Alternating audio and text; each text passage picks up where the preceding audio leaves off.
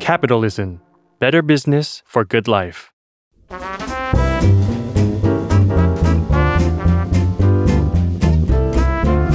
ปงนปตี ธุรกิจรอบครัว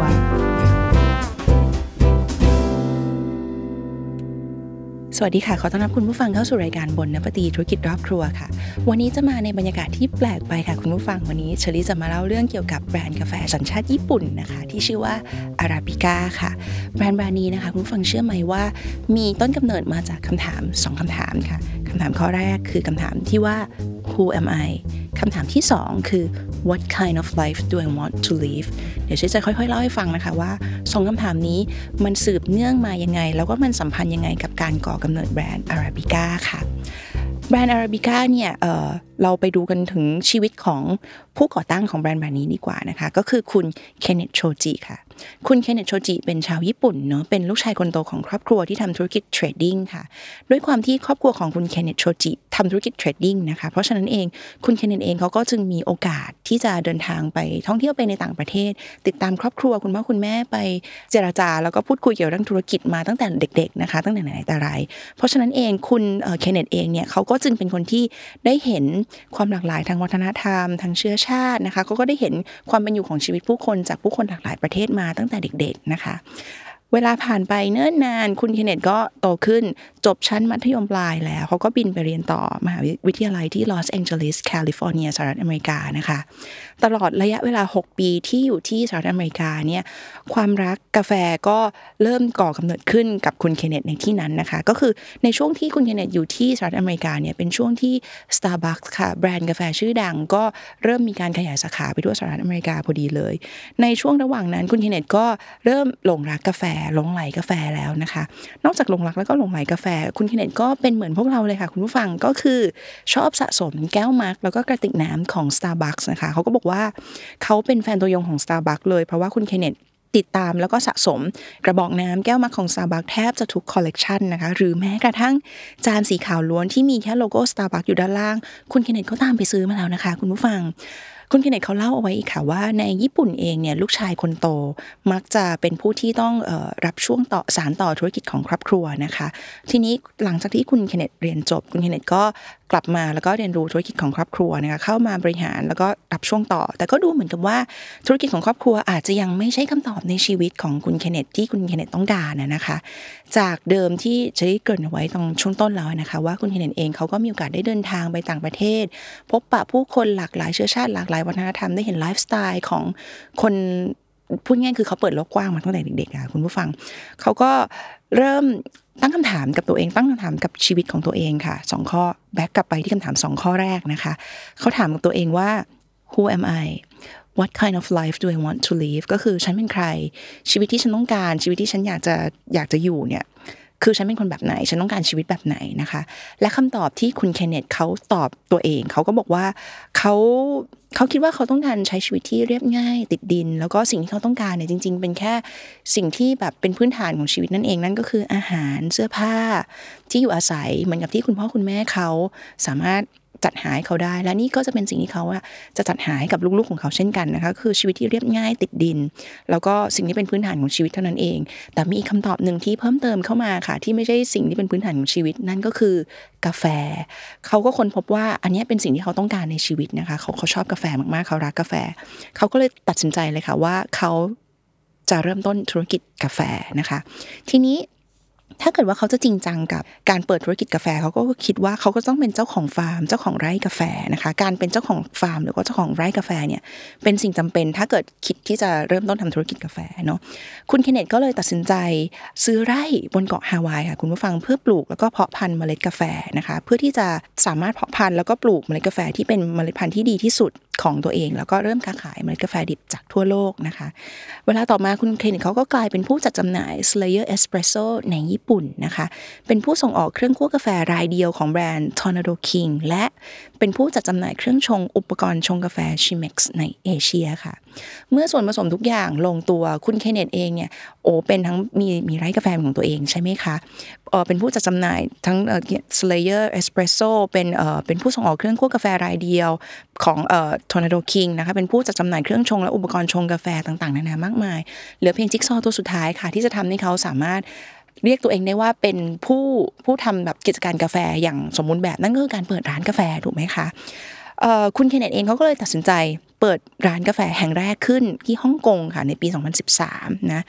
วัยใกล้ๆ 40 แล้วล่ะช่วงประมาณนั้นที่คุณเคนเนตตัดสินใจเปิดแบรนด์อาราบิก้าขึ้นที่ฮ่องกงนะคะ อาราบิก้าที่ฮ่องกงเกิดขึ้นครั้งแรกที่ฮ่องกงตอนนั้นเนี่ยเขาก็บอกว่าเป็นเพียงโชว์รูมขายเครื่องกาแฟ แล้วก็โรงคั่วกาแฟเท่านั้นนะคะ ก่อนที่จะเริ่มขายกาแฟเป็นเรื่องเป็นราวในเวลาต่อมา ซึ่งมีเรื่องราวเกิดขึ้นมากมายเลย เขาบอกว่าอาราบิก้าในฮ่องกงสาขาแรกเนี่ยมีเรื่องมีเรื่องราวเกิดขึ้นมากมาย อย่างเช่นว่า ในช่วงตอนแรกๆที่เปิดร้านเนี่ยก็มีพนักงานเพียงแค่สองคนเท่านั้นนะคะนั่นก็คือตัวของคุณเคนเนตเอง แล้วก็ภรรยา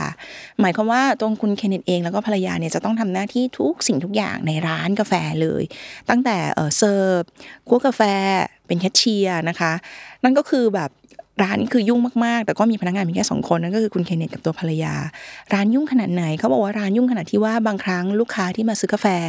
ก็จะต้องมาช่วยล้างถ้วยล้างจานล้างกาแฟด้วยนะคะ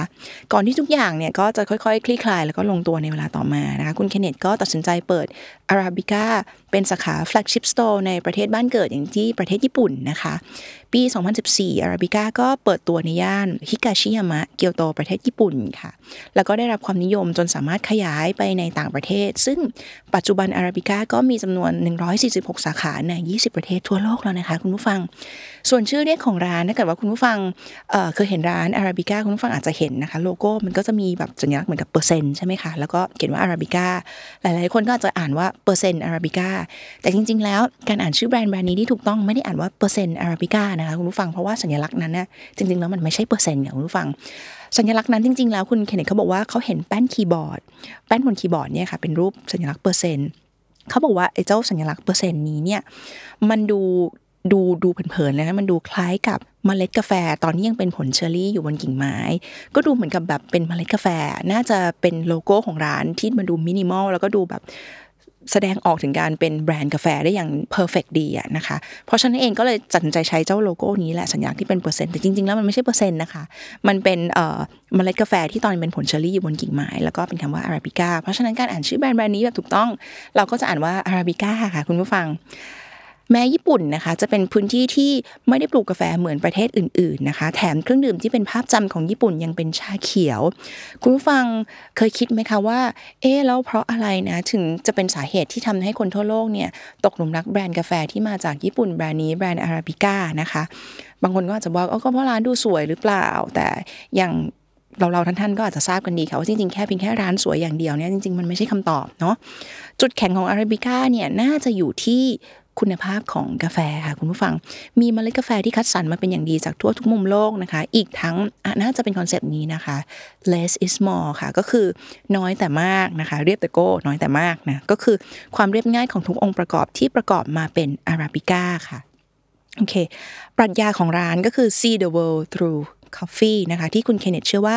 คนเราสามารถรู้จักโลกผ่านการชิมกาแฟได้ เช่นเดียวกันกับการเลือกโลเคชันนะคะ ที่ไม่ว่าไปขยายสาขาที่ประเทศไหนก็ตามคุณเคนเนตก็ อยากที่จะส่งต่อเรื่องราวและวัฒนธรรมการลิ้มรสชาติกาแฟไปพร้อม ๆ กับเรื่องราวที่เกิดขึ้นในพื้นที่ได้เป็นอย่างดี อย่างเช่น การเลือก flagship store ที่ญี่ปุ่นนะคะก็เลือกที่จะไปเปิดที่เกียวโตเนาะเพราะว่าเป็นเมืองที่เป็นเมืองเก่าแก่ แล้วก็เป็นเมืองที่มีเรื่องราวทางวัฒนธรรมมากมาย หรือแม้แต่การมาเปิดสาขาในประเทศไทยค่ะ สาขาแรกของอาราบิก้าก็เปิดที่ไอคอนสยามนะคะคุณเคนเนตเนี่ยก็บินมาแล้วก็เลือก location ด้วยตัวเอง ไอคอนสยามหนึ่งที่เราท่านๆทราบกันก็คือว่าเป็นห้างที่มีแม่น้ำเจ้าพระยาไหลผ่านเนาะอยู่ด้านหน้าห้าง ก็แม่น้ำเจ้าพระยาก็เป็นแม่น้ำสายสำคัญของประเทศ มีวัฒนธรรมต่าง ๆ เกิดขึ้นมีเรื่องราวเกิดขึ้นมากมาย จากแม่น้ำสายนี้ คุณเคนเนตเองก็จึงตัดสินใจเปิดอาราบิก้าสาขาแรกที่ไอคอนสยามนะคะ เพราะว่าเขาเชื่อว่าเออเป็น location ที่แบบมีสายน้ำที่มีเป็นจุดก่อกำเนิดของวิถีชีวิต แล้วก็วัฒนธรรมไทยมากมายเกิดขึ้นที่นี่นะคะ ด้วยความที่ต้องการสะท้อน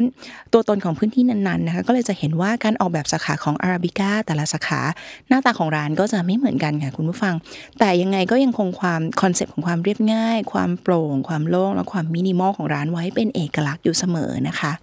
ส่วนเมนูของอาราบิก้าก็ไม่ได้มีให้เลือกมากมายเท่าร้านอื่นๆ ไม่ได้มีเมนูสเปเชียลที่ทำมาเฉพาะประเทศไหนๆนะคะ แต่มีรสชาติที่ไม่ว่าเราจะไปดื่มกี่ที่กี่สาขาก็ยังต้องได้รสชาติที่เป็นมาตรฐานตามแบบฉบับของอาราบิก้าอยู่เสมอนะคะ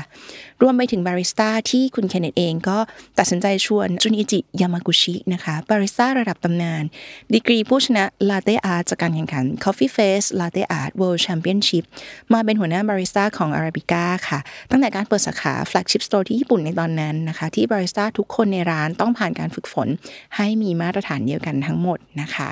หรือแม้แต่เรื่องเล็กๆน้อยๆเกร็ดเล็กๆน้อยๆค่ะอย่างเช่น เครื่องแต่งกายของบาริสต้าในร้านก็จะใช้สีขาว เน้นถึงความเรียบง่าย แก้วเครื่องดื่มที่ใช้เสิร์ฟของที่ระลึกที่วางขายที่ร้านก็จะมีเพียงแค่สัญลักษณ์ที่คล้ายกับเปอร์เซ็นต์แต่ไม่ใช่เปอร์เซ็นต์นะคะ สะท้อนถึงตัวตนของอาราบิก้าได้เป็นอย่างดีค่ะ เป็นยังไงคะคุณฟัง ฟังเอพิโซดนี้แล้วหิวกาแฟอยากออกไปจิบกาแฟกันหรือยังคะ